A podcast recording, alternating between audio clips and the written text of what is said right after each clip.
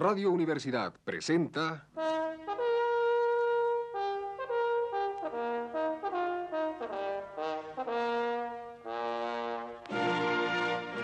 Testimonios.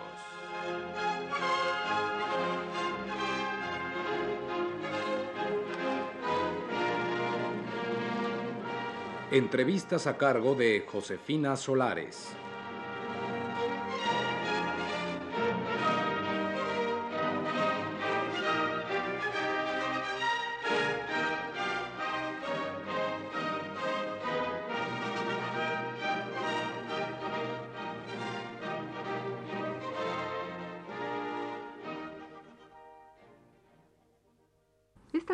Con el licenciado Luis Leñero, director del Instituto Mexicano de Estudios Sociales, quien nos hablará de la sociología en México. Licenciado Leñero, ¿nos podría hablar un poco de las principales corrientes de la sociología en México?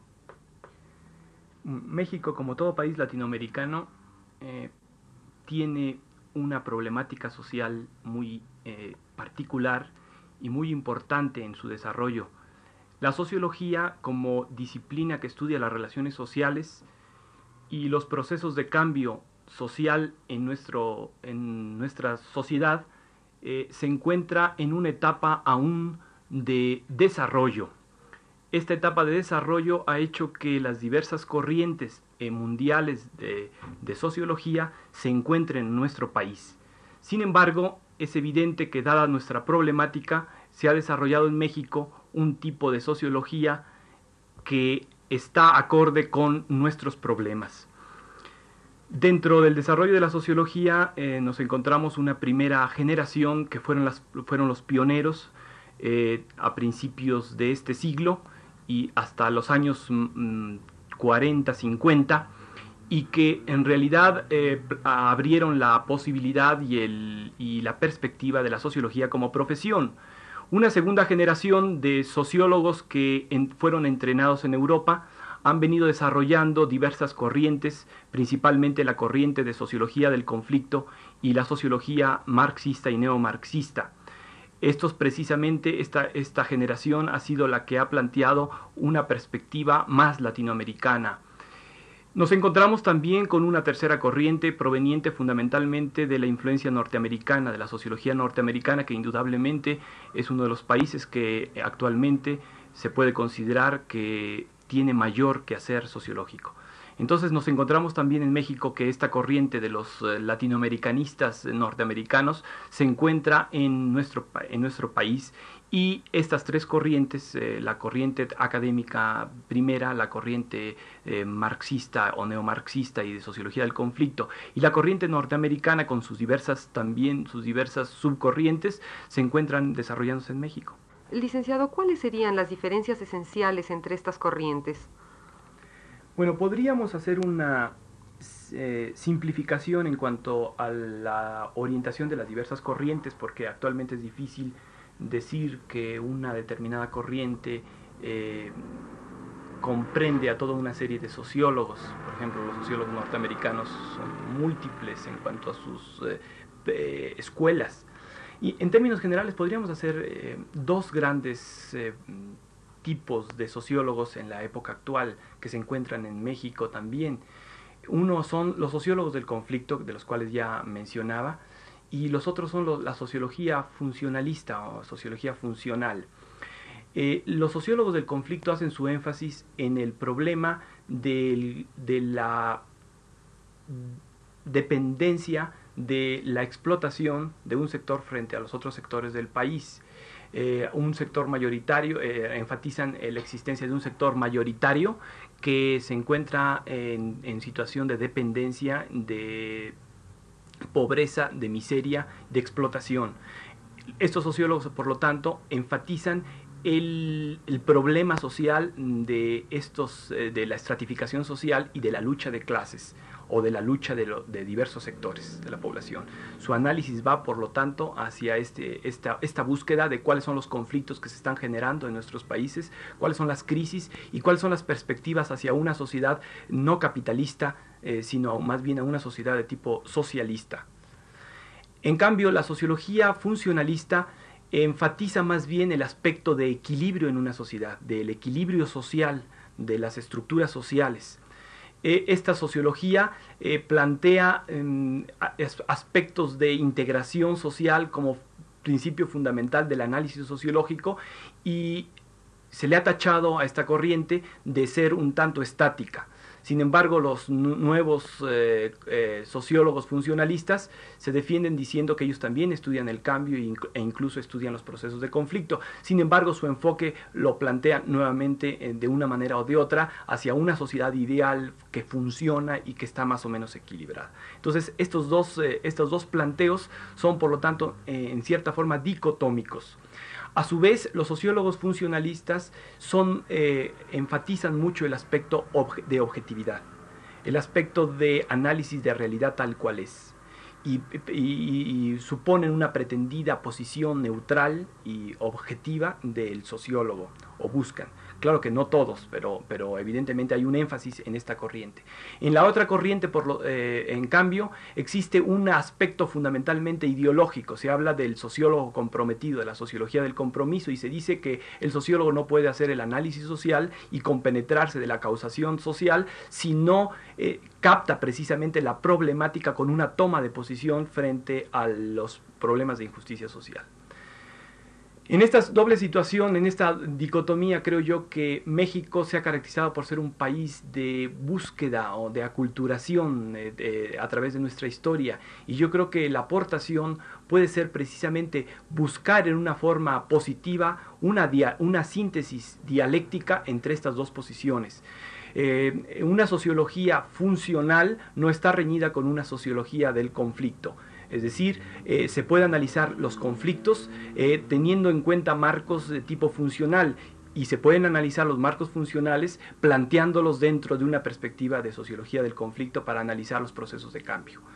A su vez también se puede enfatizar o se, debe enfatizar eh, la búsqueda de objetividad pero esto no significa necesariamente que el sociólogo tenga que ser neutral. Al contrario, por esta misma objetividad el sociólogo va a tener que tomar partido. Y en nuestra situación de, subdesarrollo y de pobreza de las grandes mayorías y de miseria de las grandes mayorías, de, grandes sectores marginados, la objetividad precisamente nos lleva a tomar posición por esta clase, las clases desheredadas. Bueno, pero tenemos entendido que la investigación es muy costosa y que la mayor parte de las veces está financiada por el sector que tiene el poder. Díganos, dentro de esta situación, ¿cómo lograr que la sociología esté más al servicio de las clases desheredadas y a la vez sea más objetiva? Bueno, en realidad esta es una pregunta que solamente se puede responder planteándolo desde el punto de vista de la ética profesional. El sociólogo tiene que actuar con ética profesional y actuar con ética profesional consiste en actuar de acuerdo con sus eh, profundas convicciones personales y sus convicciones incluso de grupo, de ideológicas. En ese sentido, el sociólogo tiene por tarea para, hacer, para responder con ética profesional a esto, el saber aceptar o no eh, o limitar los alcances de una determinada temática de investigación. Eh, seleccionar, aceptar o no la, temática eh, de una investigación significa en determinado momento negarse para a trabajar ciertos temas que en realidad van a ser perjudiciales a los intereses eh, de las clases populares eh, de acuerdo con su propia ideología. Eh, o bien ciertas condiciones que van a favorecer un predominio del poder ejercido de arriba hacia abajo. El sociólogo en la, en, la, selección de su temática debe, a mi modo de ver, plantear el proceso, las condiciones mediante las cuales se va a favorecer la organización social, la participación del pueblo, la eh, reivindicación de los derechos del pueblo, de las organizaciones populares, todo aquello que favorezca a este surgimiento de la vertebración social de nuestro país es una tarea que el sociólogo puede realizar a través de sus investigaciones y a través de su acción como asesor, como actor social, como dirigente también.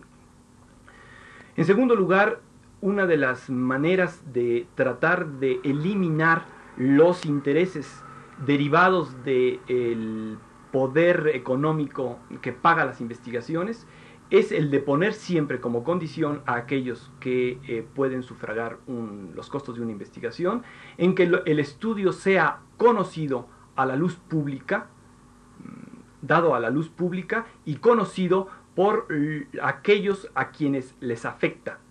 De tal manera que el sociólogo de esta, de esta forma se convierte en un propagador de las ideas eh, y propagador de las opiniones públicas y propagador de las eh, situaciones de, mm, injusticia, eh, dando a conocer las situaciones de injusticia y de mm, favoreciendo a las, al, enfoque y al, y al darse cuenta de los problemas sociales actuales. Es decir, el sociólogo en ese sentido tiene una tarea fundamental de concientizador social.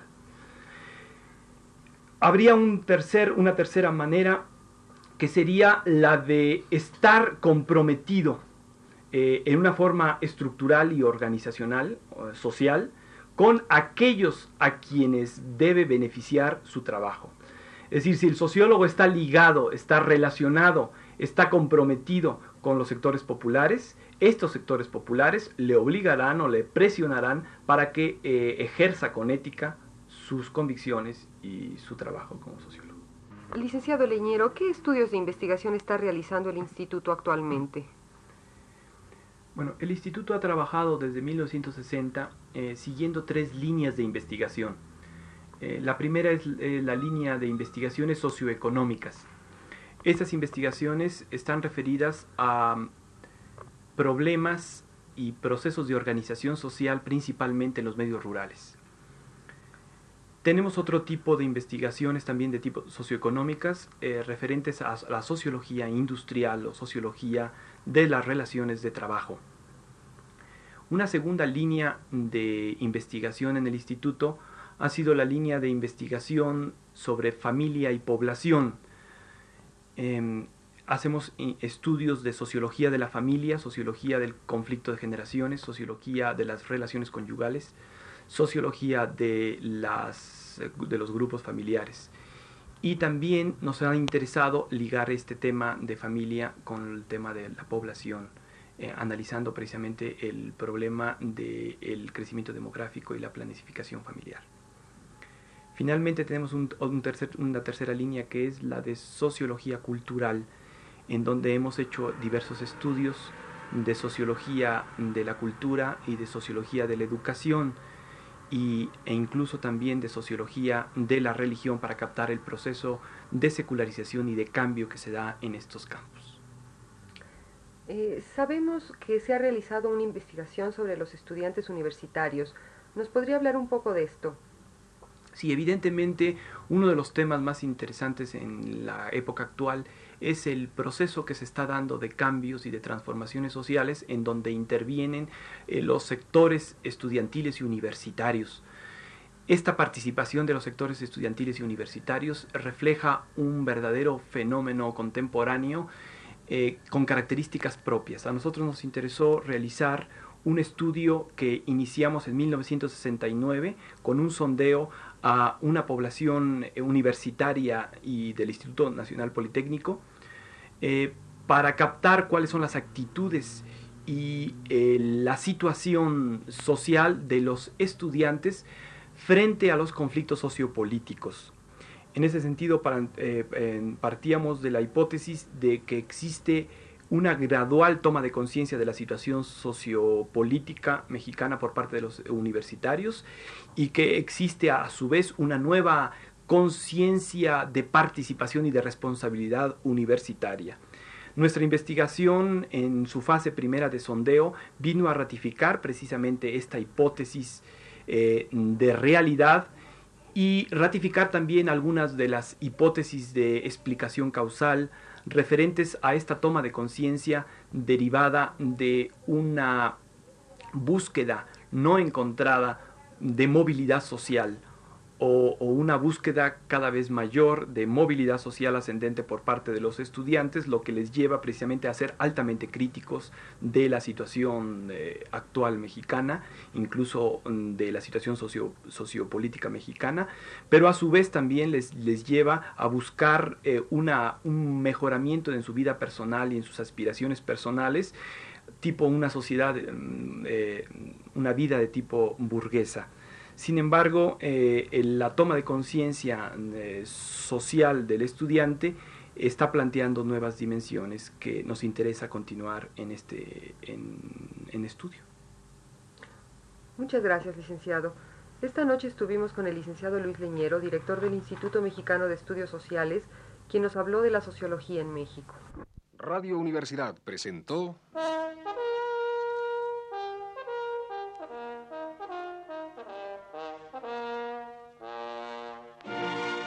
Testimonios.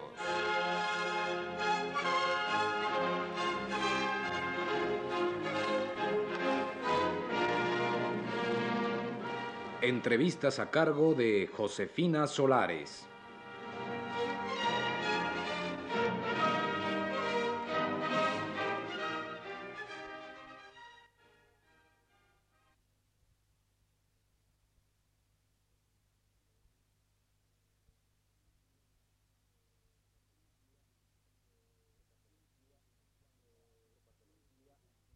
Psicopatología eh, sin que de ninguna manera eh, se imponga un lineamiento peculiar, eh, sin embargo el que de hecho es actualmente dominante y el que seguimos está en la línea de lo que llamaríamos el psicoanálisis clásico, no precisamente ortodoxo.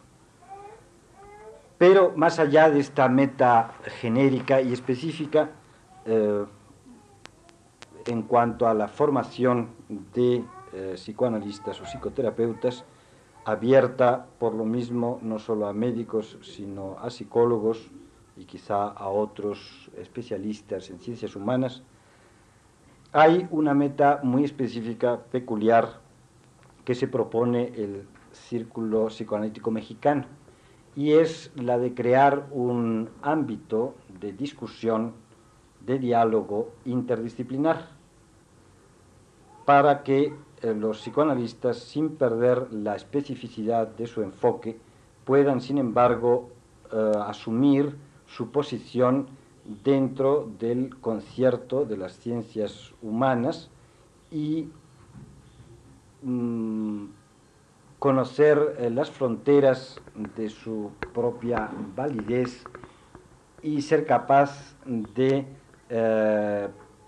realizar su autocrítica mirándose también en el espejo de otras ciencias quizá más avanzadas en una u otra línea.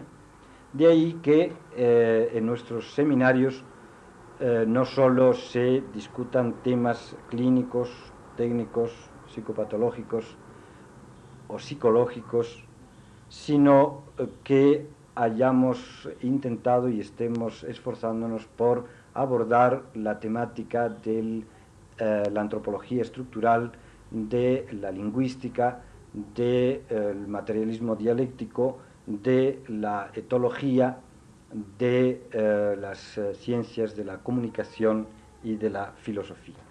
Muchas gracias, doctor. Esta noche estuvo con nosotros el doctor Armando Suárez, quien nos habló de una corriente psicoanalítica más de las que venimos tratando en este ciclo de entrevistas.